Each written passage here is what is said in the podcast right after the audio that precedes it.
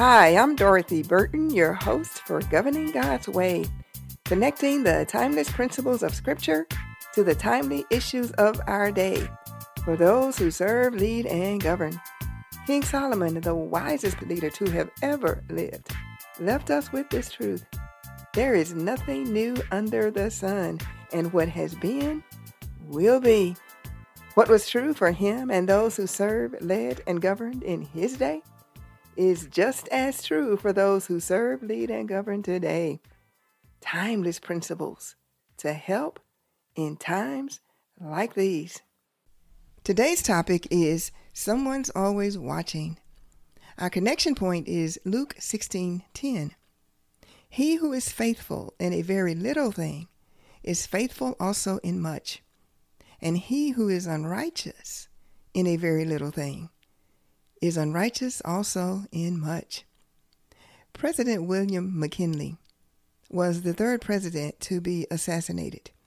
Before him was Abraham Lincoln, then James Garfield, and after him, President John F. Kennedy. President McKinley was a devout Christian.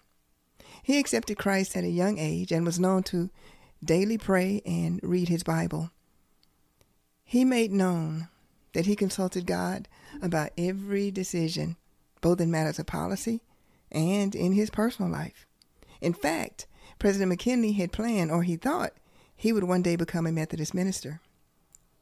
In his book, Presidential Anecdotes, Paul F. Boller, Jr. tells the story of when President McKinley had to decide between hiring one of two extremely qualified candidates. It was a tough decision because both candidates were superb. As he mulled over his decision, President McKinley recalls an incident that happened on a rainy night some years prior on a crowded streetcar in which he and one of the now candidates were riding. The man didn't see McKinley, but McKinley saw him. An elderly woman carrying a basket of laundry struggled into the crowded car looking in vain for a seat. The job candidate pretended not to see her, and he kept his seat. McKinley, observing the entire incident, gave up his seat to help her.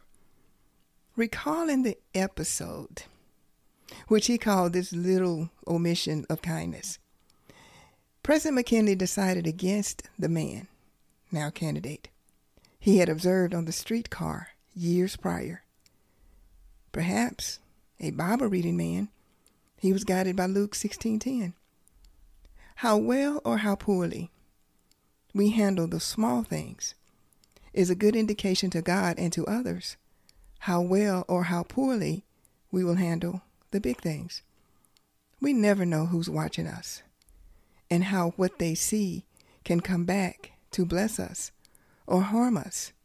And when you're a public servant leader, a public servant in the public eye, you can rest assured that someone is always watching you. You just don't know it. Our witness is not in our words, but in our ways. In a world where you can be anything, be kind. You never know how one act of selfishness today will cost you tomorrow, or how one act of kindness today can change your tomorrow.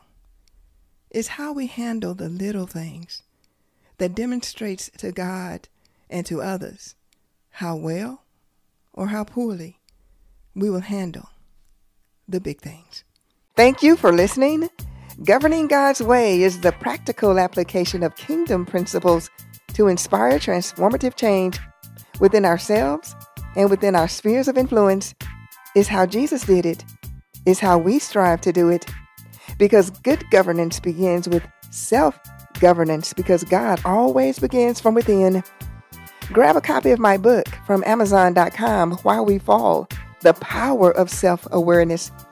The book every leader and aspiring leader should read to help you avoid sabotaging your own success.